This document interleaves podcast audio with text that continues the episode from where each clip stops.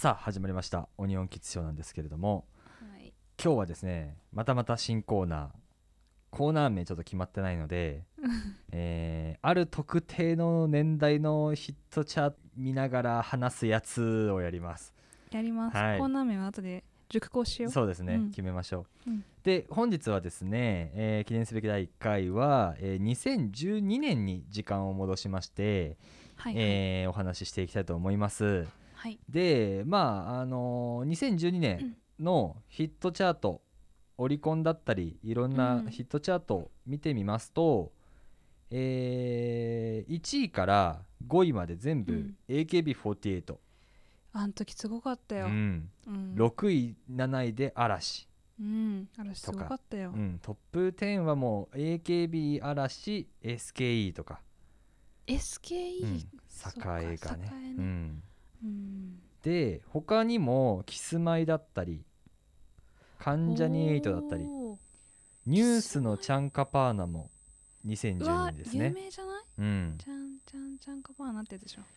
でまああジャニーズだったりそのでない方で2012年でヒットは、ミスターチルドレンうん。祈りって曲があるんですけどもあとは乃木坂ちゃんが乃木坂っても2012うん年からやってんだ。そうねぐるぐるカーテンって新、あのーデビュー曲が2012年乃木坂のデビューが2012年なんですね。あ、そうなんだ。うへんえ。あとは「逆さまの空」っていうあのスマップの梅ちゃん先生、ううう堀北真希さんのはい朝ドラの曲が2012年。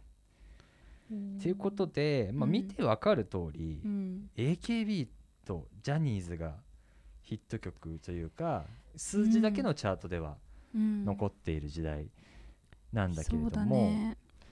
まあまあまあまあまあちょっともうあえてこうね言葉を選ばずに言うのであればやっぱりこう AKB とかっていうのはその数字的な売り上げっていうのはやっぱりこうねこうシングルの売り方でうん。アイドルとの握手券がついてたりだったりとかね、まあ、そういうので売り方としてはすごくこうなんだろうね革命的な CD の売り方としては革命的なんだけども、うんうんまあ、音楽の売り方としてはどうかってなるといろいろ賛否があると思いますが。うんうんってことでで、まあ、このコーナーを始めようかっていうののきっかけは、まうん。あその当然今2012年なんだけれどもうん。そのもっと前の曲とかを振り返ってみてこの時どういう時代だったよねとかって話しながら、うん。えー今の時代でもねうん。その曲が通用するのかっていうことで話していこうってことで、うん。まああまりこう遠すぎる時代よりかは近い方がいいんじゃないかってことで話し始めたんですけども、2012年はかなり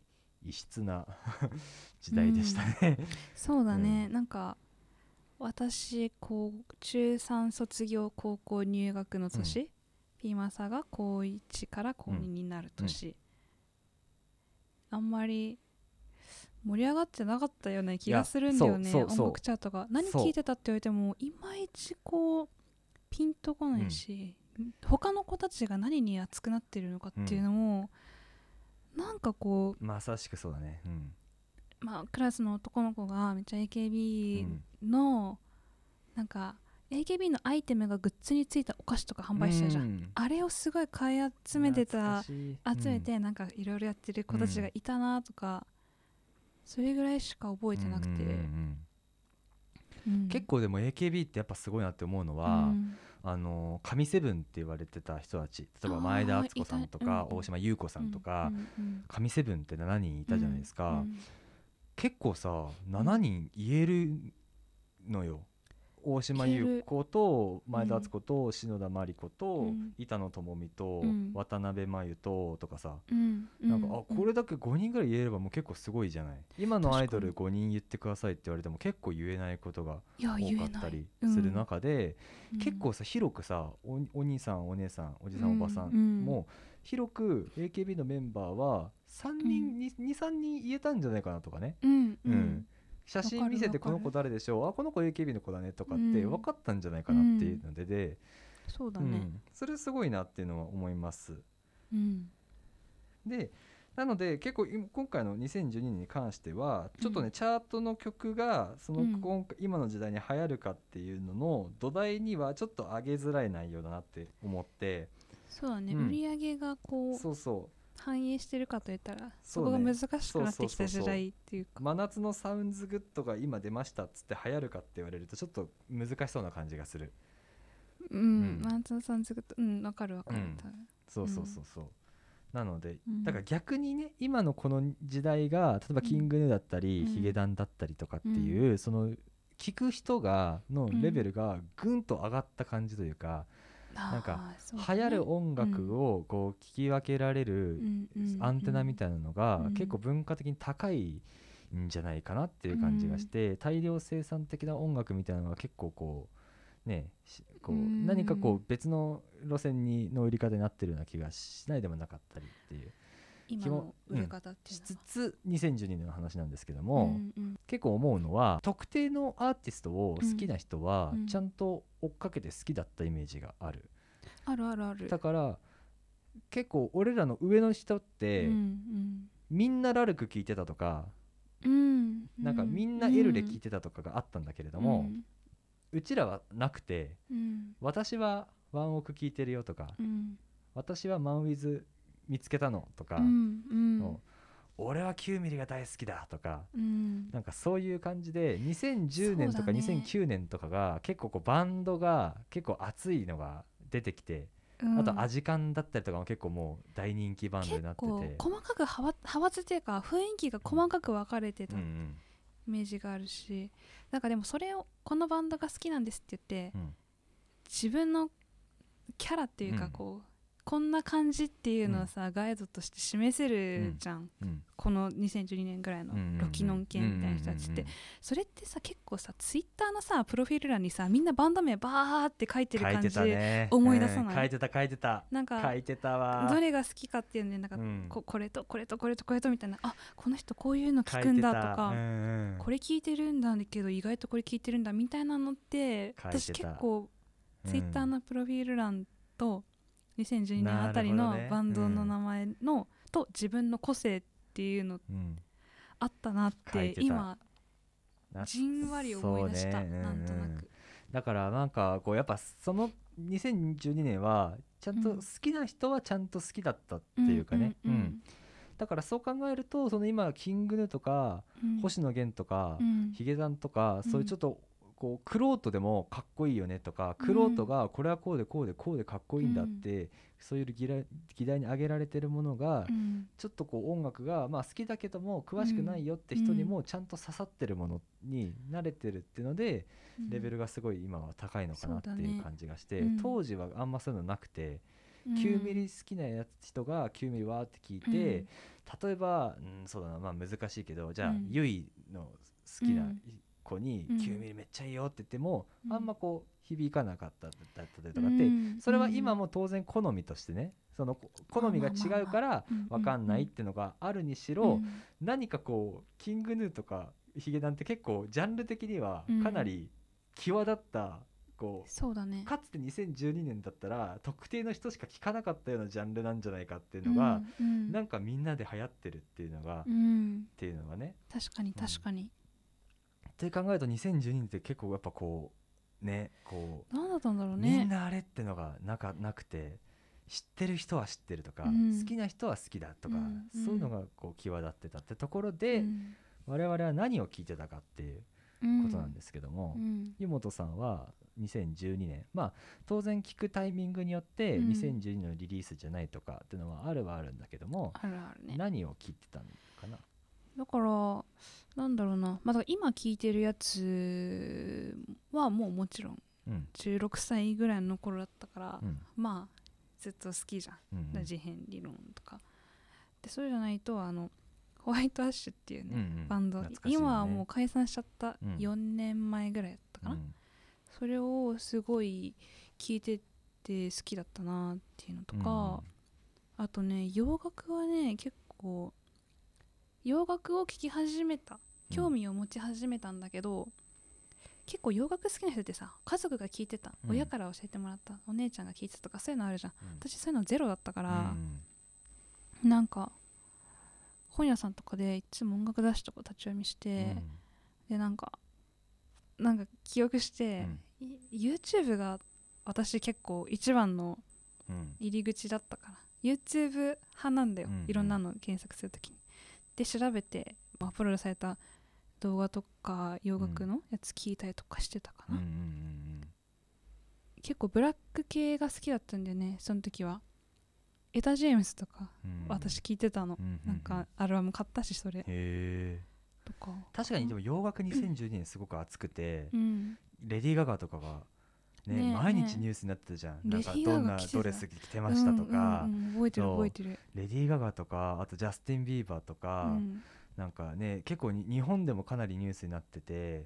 テイラー・スウィフトとかもそそうだテイラー・スウィちょっとフトとかその辺かな。アブリル・ラビーンはもっと前だよね。もっと前もっと前。アブリル・ラビーンはに俺がね小学校6年生の時にそうだよね。そう2008クラスの子でそうすっげえ好きな子がいて、うんそう。懐かしいね。うんそうそうそう。あとはまあ、うん。オリアンティとかだからマイケル・ジャクソンが死んじゃって「うん This is It」公開されて、オリアンティがすげえ注目されてギタリストが注目たされてうんとか2011年とか12年とかだった気がすんだよね。あともう k p o p だよね。あそうだね。少女時代とかカラとか。うん、うんあととビッグバンとか。あビッグバンだね。すごくなかった。あそうだね、うん。サッカー部のイケてるやつはビッグバン聞いてるイメージだったね。あとちょっといかつい女の子とかビッグバンみたいな、そうだね。ちょっとかな。うんそっちの方が印象にあるかも。うんうんうん。わかんないけど、あんまり確かに。ハマってはなかったけど、うんうんうんうん。私は。そうだね。クラスのこうバーって見た時に俺はねそう俺もだからね邦楽はその今今まで聞いてた東京ジェンズとかバックホーンとか、うん。ポリシックスとか、うん。そういうのは追いつつも、うん。新しく見つけ2012年に新しく見つけたってバンドはあんまなかったね。あだから、洋楽はと、うん、だからブルーノ・マーズとかはよそ,、ね、その時ちょうど聞いてたりとか、2012年の高校生の時に新しく見つけました、その時に熱かったバンドです。見つけましたっていうのは、ーうん。あんまなくてだから湯本さんのから教えてもらったうん。相対性理論ぐらいで、うん。そっかそっか。うその時熱い今これがっていうのはうん。あんまなかったような時代、まあ、だからううんん。そのねだからこの謎を紐解いていくには、うん。もしかするとその2009年だったり、うん。8年だったり2010年とかその辺を紐解いていくと面白いのかもしれないっていう。も10そうだね。うん。小学生ってこと？うんうん、そうそうそうそう。うん。まあその時に当然、そのなんだろうそんなに音楽聴いてなかったよってことだと思う。俺もバックホーンとかは聞いてたんだけども、ん。今みたいにそのドラマがどうでとかって知識がなかったから、うん。あくまでも「M ステ」を見るい延長線で音楽 CD を聴いてたんだけれども、ねもしかするとチャートがねうん動いてるかもしれないし、うんっていうところなんだけれども。そうだねあとクリープハイプだ。クリープハイプも流行ったね。私流行った流行った、聞いてたよ。うん、結最初の方。結構なんかうちのね、おまあ、同じ高校だったけども、うん。やっぱ結構高校生とかになってくると、うん。好きなバンドとかって見つけてくるよねみんなね、つけてくるね。うん。うん意外となんかさあ君それ聞くんだみたいな子がいたりとかね、うん。あったあった。クリープハイプすごいね、うん、流行った、うん。うん。流行ったよね。女の子とかすごい聞いてる子いたし、うんうんあと個人的な話するとその俺あの放送委員会だったんですよ。放送うんそう。ああ覚えてる？運動会で曲流してたよね。そう。そうそう放送委員会でそう、ん。その当時のねそのいグッドって思った曲をねあのね体育祭でずっと流す当番やってて、うん、紙袋でいっぱい CD 入れて流してたんだけど、うんうん、その時はね結構ねそのね、あのー、今言ったクリープハイプとか、うんそうあとまあラッドウィンプス。なんかねラッドウィンプスの「絶対絶命」ってアルバムそうアルバムが出た年が2011年とか12年とか、その辺だった気がするのよ。1ぐらいだったかも。10か11、年か11年か、そのぐらい。で、ラッドウィンプスがちょっと「その君の名は」の前のそのちょっとこうラッドウィンプスすごいいな。んかメジャーど真ん中に行く直前の、サブカルの王みたいな感じじゃなかそうそうそうそうそうそう。聞いてた聞いてた。それはね印象あとさホルモン結構人気じゃなかった？そうと。マキシマ・ザ・ホルモンは人気だった、うん。ちょっとこうやんちゃな、ね同級生とかは、うん。もうホルモン聞いてみたいな。そうそうそうそう。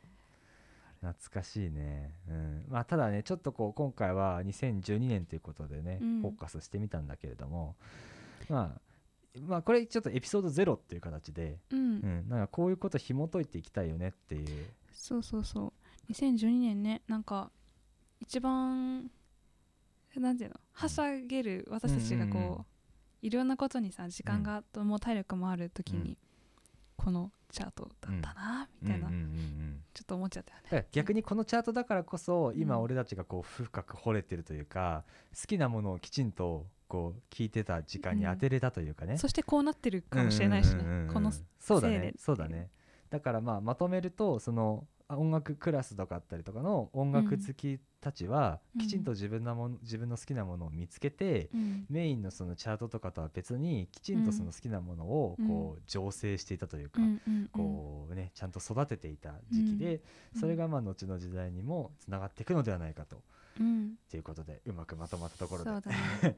テレビとネットの狭間みたいな感じだったよね、うん。今はもう TikTok で流行るかどうかとか、うんうん。インスタがどうとか YouTube がどうとかだけどうん。まだテレビでの情報力大きかったもんね。ね。全然大きかったうん。し、見てたしまだテレビとか、うん。ドラマとか。うん。ドラマの主題歌とかねボーディーズだってそうじゃん。そうだね。ドラマの主題歌、多分それも2012年ぐらいじゃないかな、うんうんうんうん。だってすごい人気になったよ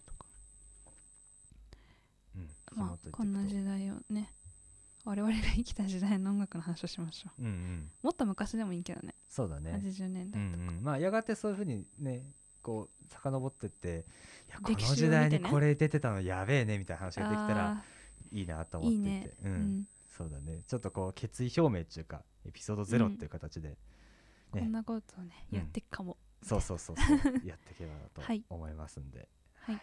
またよろしくお願いします。コーナー名はあそうだね募ま集し今度。まあか考えて、あ募集します。ね募集します。いきたいと思います